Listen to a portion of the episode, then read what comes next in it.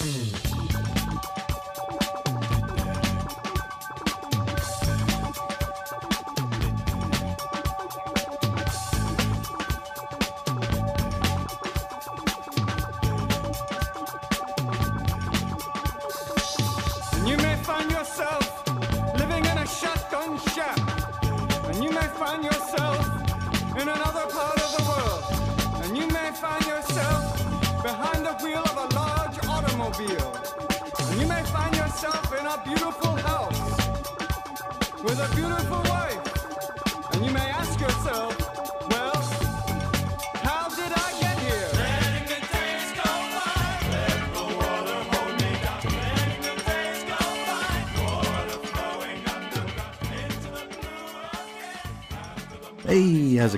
Everybody? This is Chris. Welcome to episode 306 of X Lapsed, which uh, might be kind of a short episode. Um, I, uh, it's not that I don't have a whole lot to say.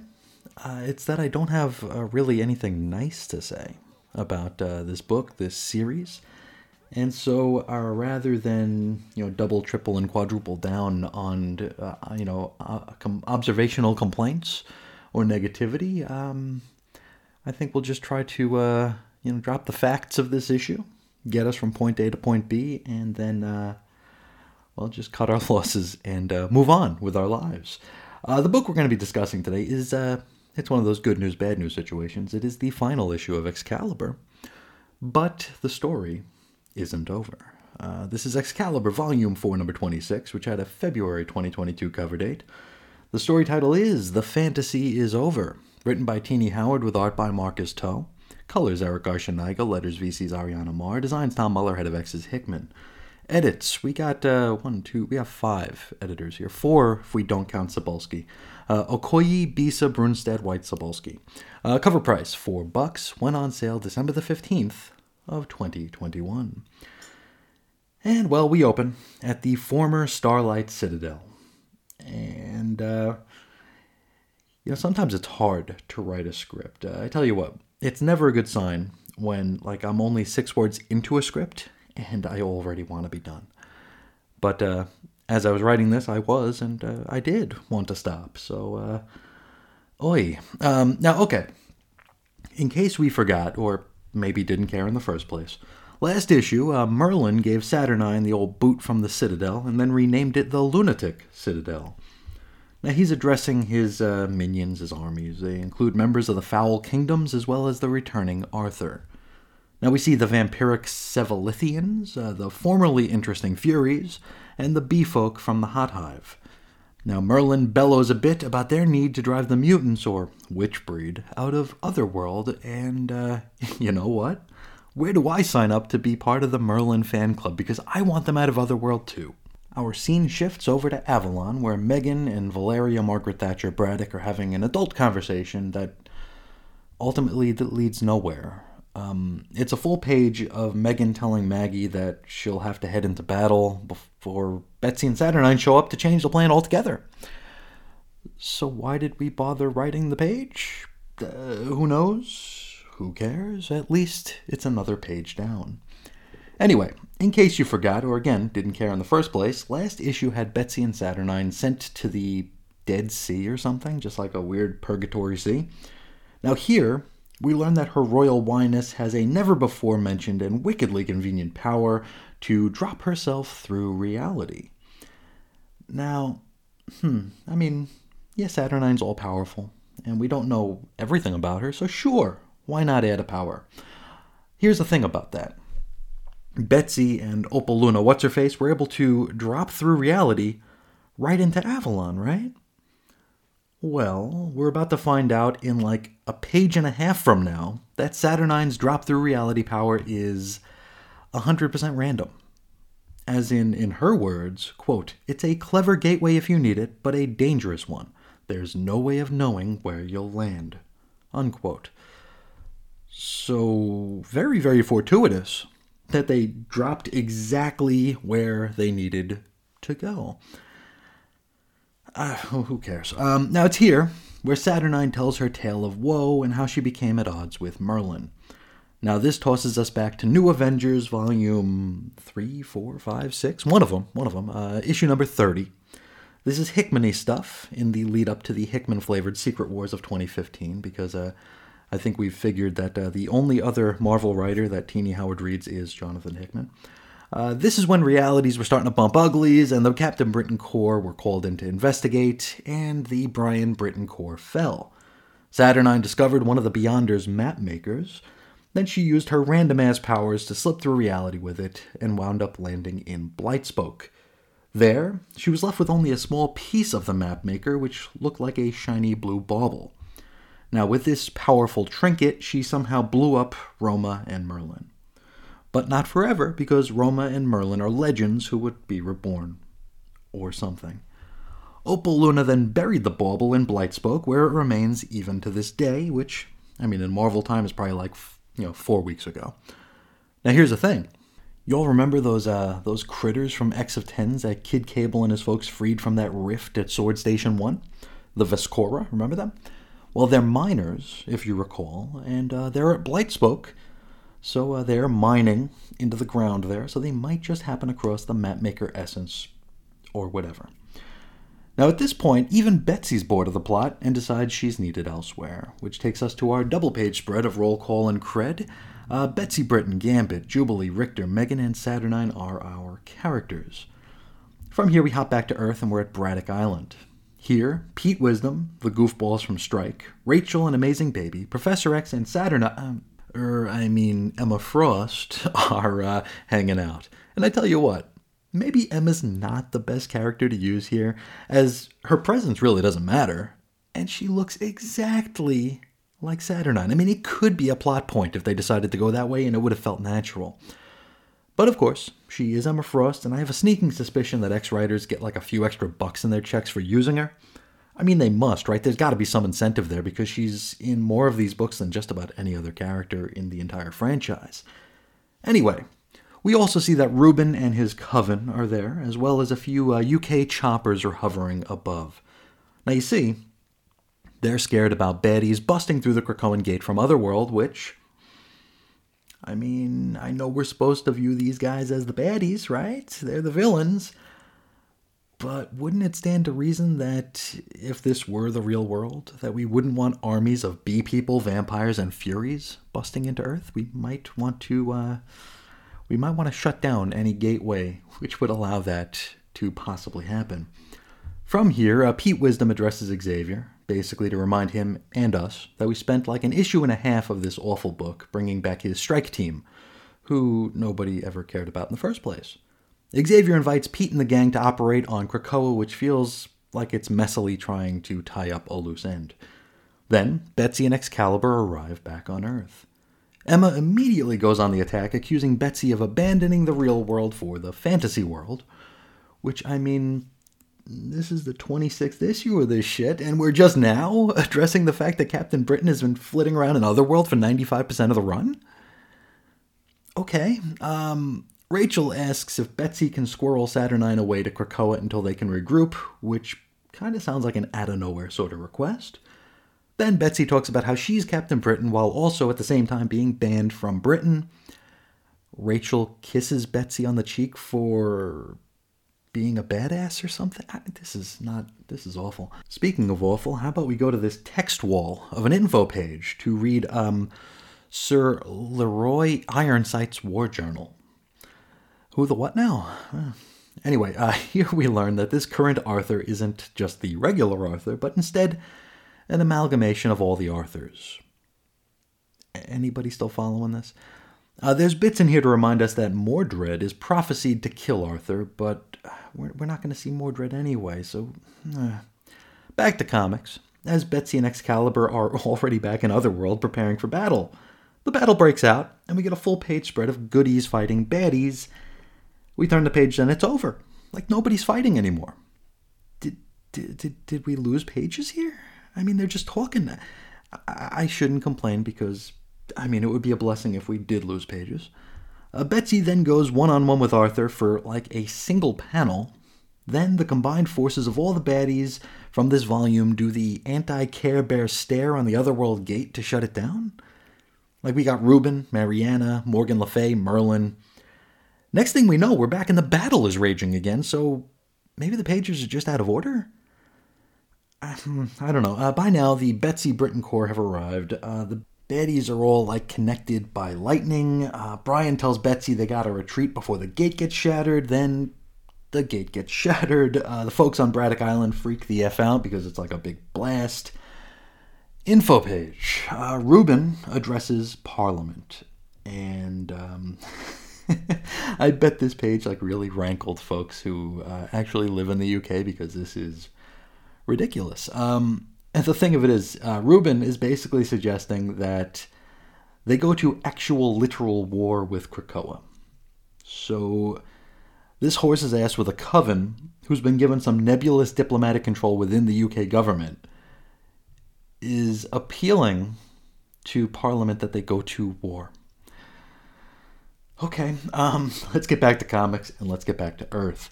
Uh, here, Betsy, they're, they're all back, right? They made it back from Otherworld. Um, but Betsy realizes that her sword was made of Starlight Citadel stuff, and that she could use it to return to Otherworld to continue the fight, which is exactly what she does. So she leaves a world that fears and hates her to return to a fantasy world that fears and hates her. And that is where we leave it. But we do have that hype page since these are all season finales here. The hype page reads as follows A world of magic and adventure awaits, dot dot dot, unless you're a mutant.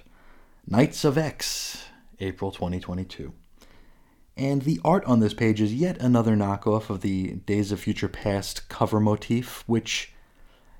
Can we just retire that damn thing already? Like where they're standing in front of all the posters, right? It's lazy, it's uninspired, and stories like this haven't earned the right. Just can we please not use that for a little while? Moratorium, just for a little while. Anyway, that's that. Uh, next episode is the season finale of Wolverine before we get into Zlato, Zlato.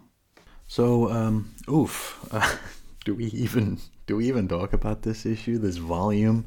You all know me. I I tend to uh, really struggle with uh, being negative on this show, despite the fact that um, some people think that I'm only negative on this show. I don't want to be, and I've said this before, and I'm sure I'll say it again. But um, this, I am totally and 100% willing to chalk this entire volume up to being just too laden with Chris problems, you know, rather than actually use my, you know, dislike for the for the sort of a genre that it was trying to uh, evoke as any sort of indication or indictment on the quality of the story overall. Suffice it to say, I did not care for it. Um, one thing about this volume, which uh, outside of the actual story it's trying to tell, which kind of rubs me a bit the wrong way, is the fact that anytime I see anything negative about this book, and I do see plenty of negative about this book because, as mentioned, I worry about negativity and uh, I'm very insecure about my own opinions. Uh, so when I come across as overly positive or overly negative on an issue or on a title overall, I will, you know, kind of test the waters and see what other people think about uh, the story or the issue or the volume overall. And uh, when I looked up Excalibur, it has this odd, and I'm pretty sure I've talked about this, or at least touched upon this in one of our 25 prior visits with this book, but there is a lot of negativity around this book, but it always comes with this like odd, almost apologetic qualifier, which I don't understand. Um, it's like, oh, this has great ideas, but the execution is flawed, or it, it, it wants to go this way, but oh, that damn editorial is not allowing it to go the way it needs to go. Now, all that tells me is that uh, the creator on this book is someone who people want to say nice things about, or who feel bad about saying bad things about, where maybe other writers they don't feel so bad about saying bad things about. I I don't know. All I do know is that there are plenty of writers out there who do not get the benefit of the doubt that our Excalibur writer does on the, on the old internet. Which, to be completely honest, kind of tempers the way that I would, uh, you know, come out and talk about this issue because me, I mean, everybody else can't be wrong, right? If if somebody's got to be wrong, it's probably me. So, uh, like I said, I'm totally okay with just chalking this up to being a Chris incompatible um, story, genre, attempt, um, whatever. I'm happy that we're done with Excalibur. I'm not really looking forward to Knights of X. The only cool part about Knights of X is that I get to call it Cox without being vulgar. Another good thing about Knights of X is that it doesn't have like a legacy X Men title, you know, which might help it float on longer. So I don't really see Knights of X lasting all that long. And I feel like uh, since from all indications, this will be a detached series. You know, this is all another world. They they can't get back to Krakoa because the gateway's gone. So maybe this will untether uh, Tini Howard, and we can get rid of all the editorial restrictions that have held this story back from its, you know, true vision and potential, and uh, and we can see whether it uh, sinks or swims. And I mean, who knows? Maybe maybe it is editorial that's the problem. Maybe it was Hickman leaving that threw multiple monkey wrenches into the uh, whatever the story was going to blossom into. We'll see. Maybe it'll actually be something worth checking out. We will find out in uh, well, it comes out in April, so I will get it at the end of April, beginning of May. So we'll find out in about well, three months as of this recording. And well, that's uh, that's all I have to say about this issue. I do have to remember to put a disclaimer in the show notes of this episode saying that uh, you know, warning that this is going to be more of a negative take on a book here. Uh, and if that offends anybody personally, they might want to sit this one out. Uh, but uh, on that note, uh, let's hop into the mailbag here to uh, kind of get that taste. out of our mouths here.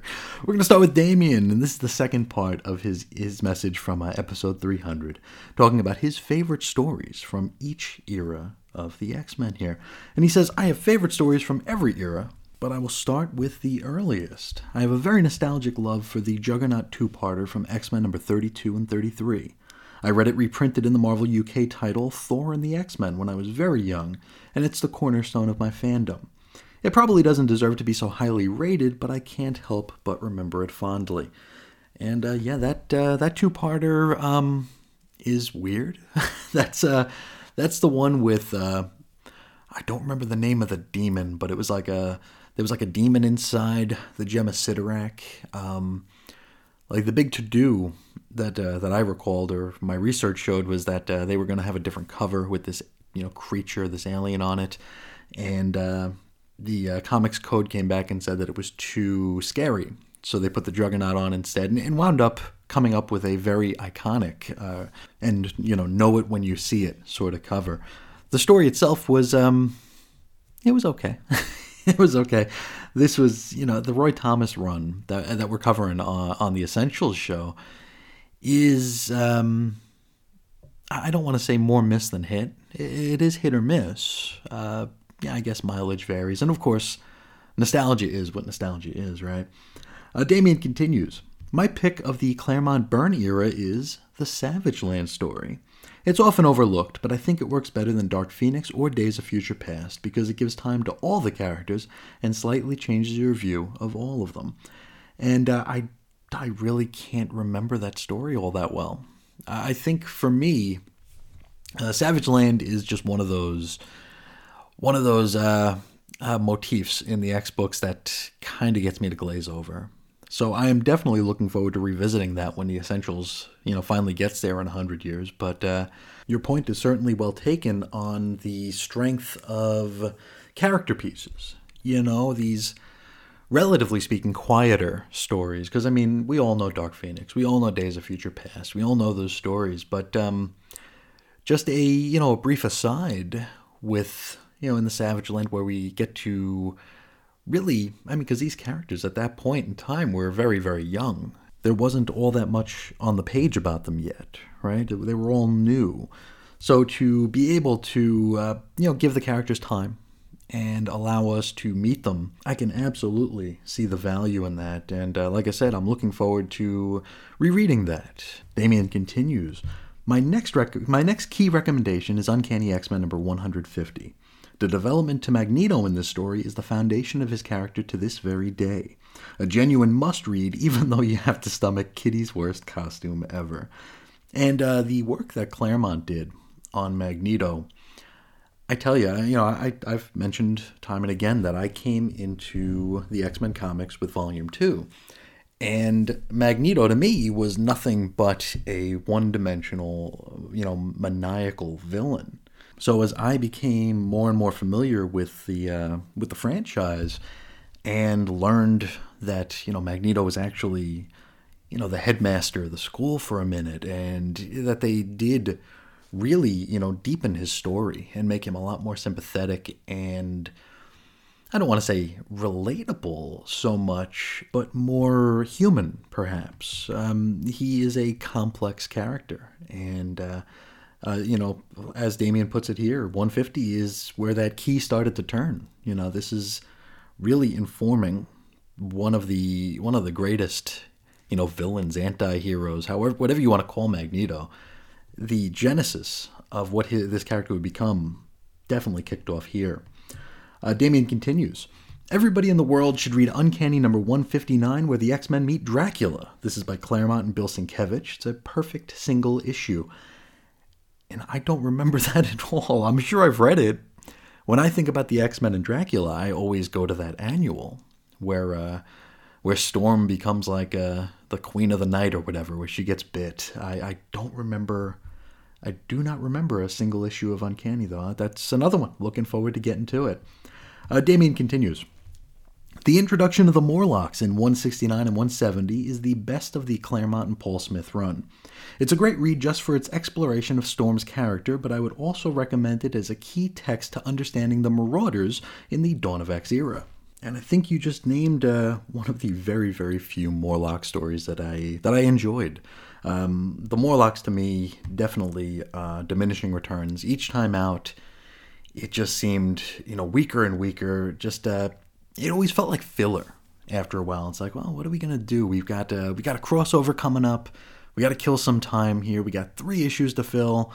And someone's like, I know. Let's uh, let's do a Morlock story. And uh, it, always seems to come like, uh, at least in my early X fandom, it always seemed to come like right before an event. Uh, there was the one right before the Executioner song. There was one uh, right around the time they were doing those uh, those foil covers for the 25th anniversary of uh, Giant Size very uh, fillery sort of feel for me. Um, Damian continues The Mutant Massacre has to be up there as well. I personally would recommend the run from 210 to 215 so you can get the preview and the aftermath. Absolute mastery from Claremont. And yeah, the uh, you know the, these are like the seminal stories that we think about because they're the ones that are named. You know, as Damian mentioned, the uh, that Savage Land story, I don't believe it's been collected or named or given its own little you know title as a as a story in and of itself. But of course, we know things like the massacre, the fall of the mutants, stuff like that. And uh, the Mutant Massacre, the first time I ever read that was in a trade paperback collection that I paid way, way too much for. before I knew about, you know, finding things for cheap. And uh, this was also probably mid to late 90s, so the back issue market hadn't hadn't become what it would become. So any issue from the Mutant Massacre would have been a eight to ten dollar uh, you know spend. So I did spend a lot of money on that trade because this is when trades were they, they weren't like they are now. This was this was back in the you know the golden era where only the you know the top of the top got uh, trade collections. But I do remember being so blown away by it, and it made me like so hungry to read more from that era. And you know, I'm so glad that in the interim, you know, from then till now, I've been able to, I've been able to experience everything. But uh, the Mutant Massacre is very, very special. Uh, Damian continues. You might expect me to select Fall of the Mutants as the next essential storyline, but I'm going to recommend the lead up over the actual story. Issues 220 to 224 are just a slow spiral into darkness. You can see everything going wrong and the stakes rising. It really, really gets you in the feelings. And uh, you know emails like this i love and and i hate at the same time because now i, I just want to read these stories again. Um, i want to uh, i want to put a rush on the essential X Lapsed to get us to these uh, just these wonderful seminal stories here and just to experience them issue by issue and share our thoughts together here. I really i really can't wait. I, I mean i've talked about like the insane idea of doing a second show every every day, doing an essential every day, which will never happen, but uh, it's something that I get tempted to do every now and again. Uh, and right now, I'm very, very tempted. Uh, Damien continues. The original Inferno remains my favorite X storyline ever, and I would recommend collect reading the Brood and Genosha story arcs as part of Inferno. They add so much to the event. Marc Silvestri is at his best here, and Claremont is in his pomp. It cannot be beaten. These are Uncanny 232 to 243 and X Factor issues 33 to 39. Now, the original Inferno, that's another special one to me where I, uh, I first read it as a trade, a trade that I paid way too much for. But I read it for uh, one reason. You know, um, I knew the broader strokes of what happened with Maddie and stuff from trading cards and articles that I'd read. But what I wanted to see was um, was X Factor meeting the X Men again. Uh, this was the first time that they'd crossed paths the original five thought that the X Men had died in Dallas, and this was the first time they all got back together, and I could not wait to read that bit. And um, I probably built it up a bit too large in my own mind because I remember I didn't dislike it, but I was a little underwhelmed by it. I think I really, really built it up into something that it was never going to be. Damien continues. Uh, the next couple of years have some great stories, but none of them stick out as being essential. They're just fun action comics. The uh, next key story for me is the whole Legion Quest and Age of Apocalypse storyline. As mentioned in the episode, it does get a little creepy, but the whole storyline is great. I felt like it gave a real shot to the books when just when just when everything was getting a little boring. And yeah, no, totally, totally. And yeah, I mean we can we can talk about the creepiness some more, but uh yeah, we've we've done that. We've been there and done that. But um, I totally agree. The uh, the stories I'm thinking about like um, the 30s of uh, X Men Volume Two, and um, like there was a Storm and Yukio story that felt like it went on a long time with like the Phalanx and uh, basically everything between you know the wedding of Scott and Jean and Phalanx Covenant in and of itself was kind of just uh, there, you know. Um, the books definitely needed something. And uh, whether anybody liked it or didn't like it, uh, Legion Quest and Age of Apocalypse were definitely that something. Damien continues. For me, there is only one other essential X Men story between Age of Apocalypse and the Krakoan era, and that is the Morrison run. The reinvigoration of the concept was masterful, a true example of how you can completely reconceive a concept without undoing anything. I genuinely believe that this was Morrison's best work since Animal Man. It's clearly the strongest influence on Jonathan Hickman's run. And yes, while there are, you know, a lot of stories in between then and now, um, they all feel, and we've talked about like the Dark Decade, right? I mean, they even called it the Dark Decade in uh, one of the earliest issues of Hoxpox, but the, the Dark Decade for me, basically anything from Morrison until, or the end of Morrison to the start of uh, Krakoa, it feels like it felt like they, like Marvel was on, and of course there's you know Marvel burying the X Men because they didn't have the movie rights and all that kind of stuff. But I'd like to think that they still wanted to make money off the X Men. You know, they still wanted to. They didn't want it to be something they lost money on. They didn't want people to just hate the X Men. Of course, they were probably depending on on folks like us, you know, completionists who will buy things regardless of whether or not we we like it simply because we don't want to miss out. But as far as stories are concerned, let's take out things like burying the X-Men. Let's take out things like jobbing them to the Avengers or making them look like lunatics against the Inhumans. Let's move that to the side here and just look at the the X-Men stories that don't involve the rest of the Marvel universe they all seemed predicated on fixing things. But in order to fix something, you have to break it first. So the the mutants, the X-Men, they were broken with House of X in my opinion. And the cracks only continued to grow from there. And then every story became about fixing problems, which only like amplified the fact that there were problems to fix. Every story became a fight against extinction every story was a reminder that we're that we're following along with like a broken franchise, a franchise that doesn't work. And I think there's only so long you can there's only so long you can push that to the forefront without people realizing that, yeah, the things aren't going to get better. You know, this is something I probably, you know, look at those Avengers books. I can go read those. And uh, there were some, you know, bright moments in there. Uh, the Hope trilogy, you know, the, the trilogy where Hope came, went to the future, came back, Messiah Complex, Second Coming, and whatever the other one was, Messiah War, maybe. I don't remember. Uh, they they all conflate because uh, the X Men were a very very samey samey sort of thing in the late two thousands. But those stories felt kind of like a shot in the arm.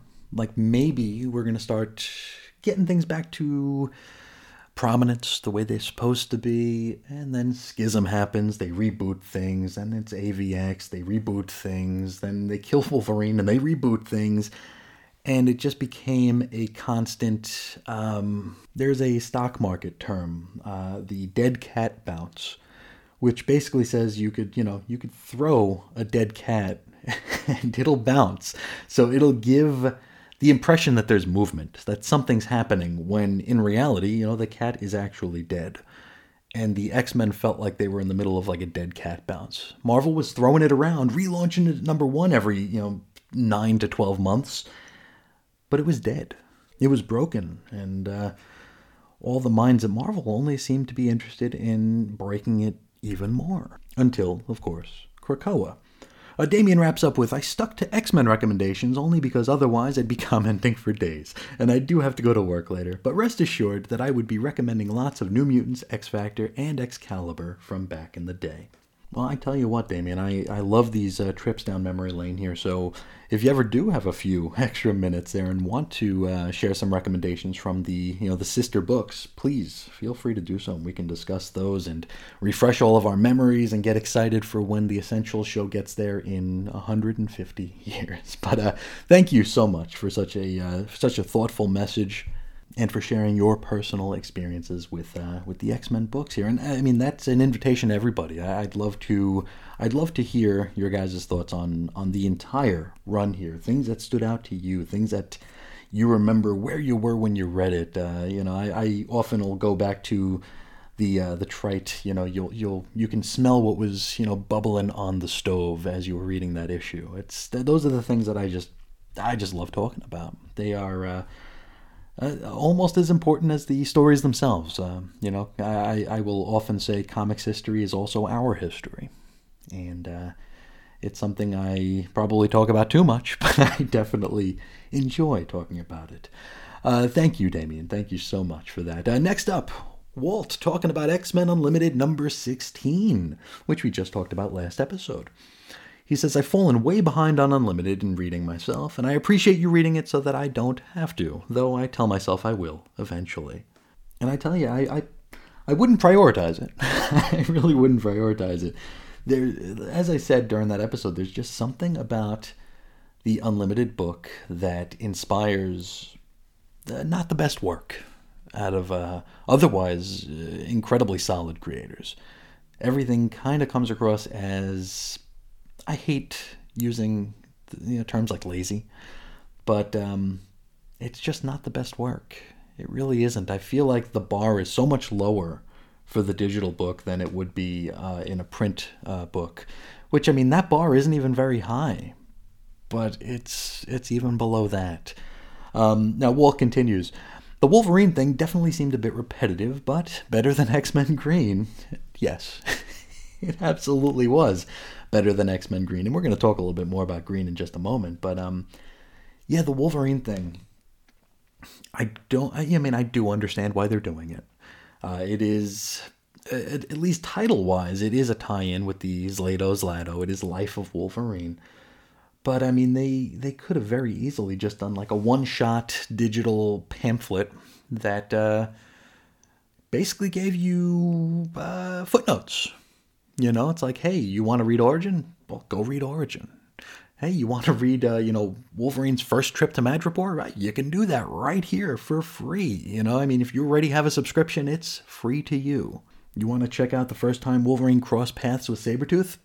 You can read that too. Uh, you want to read uh, how, the time Wolverine got the adamantium yoinked out of his bones? hey, we've got that on Unlimited as well. I feel like that's what this is going to be.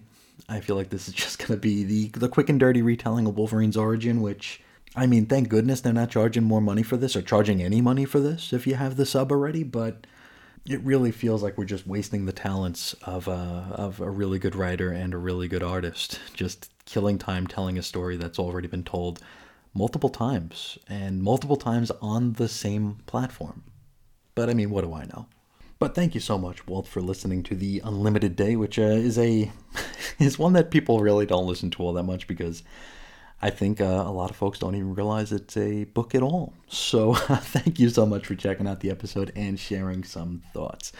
Next up, our friend Evan talking about X Men Unlimited number seven, and uh, it's funny here. I, I've already read a lot of Evan's thoughts on X Men Green, as he's been sending them in in real time, and uh, yeah, as I've said a few times, I, the show was pushed back to get to the 300, and know, the stuff happened last month at my house, and yada yada yada.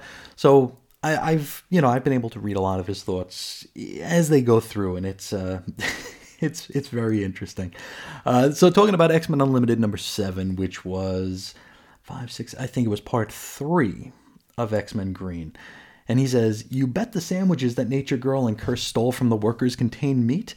I'll go even further. I, I expect that they taste of cured pork and deforestation.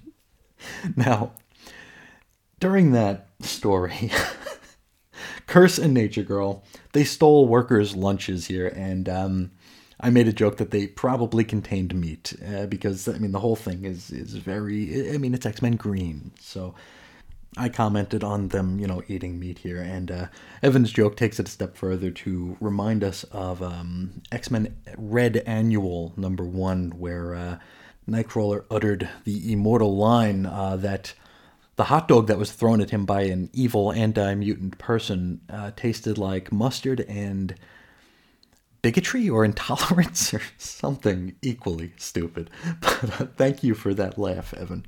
He continues Beyond that, I don't have much. I'm a little more optimistic than you that there is something more to this story than finger wagging over the environment, but I haven't found it yet.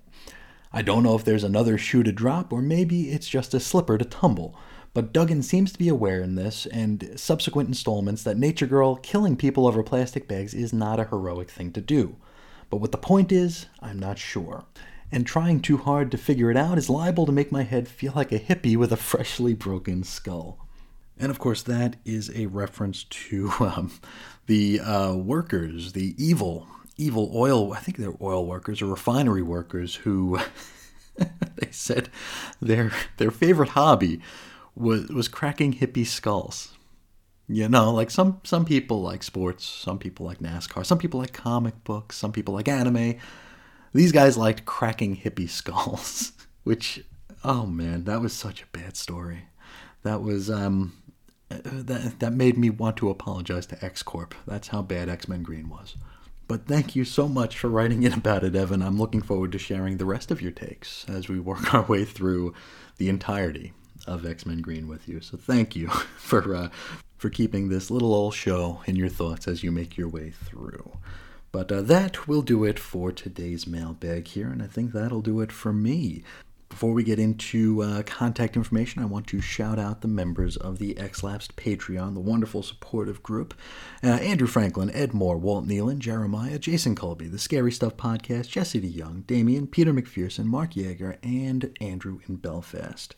And if anybody out there would like to get a hold of me for any old reason at all, I would love for you to do so. You can find me several different ways uh, Twitter, Ace Comics, uh, Instagram, 90s X Men. Uh, you can send an email to weirdcomicshistory at gmail.com or call into the X-Lapsed voicemail hotline at 623 396 Jerk. For blog posts and show notes, Chris is on InfiniteEarths.com. You could also join us on Facebook at 90s X-Men. Of course, the audio archives are available, chrisandreggie.podbean.com or, you know, Chris and Reggie's Cosmic Treadmill, X-Lapsed, any of the shows. You can just search them out. Should be pretty easy to find.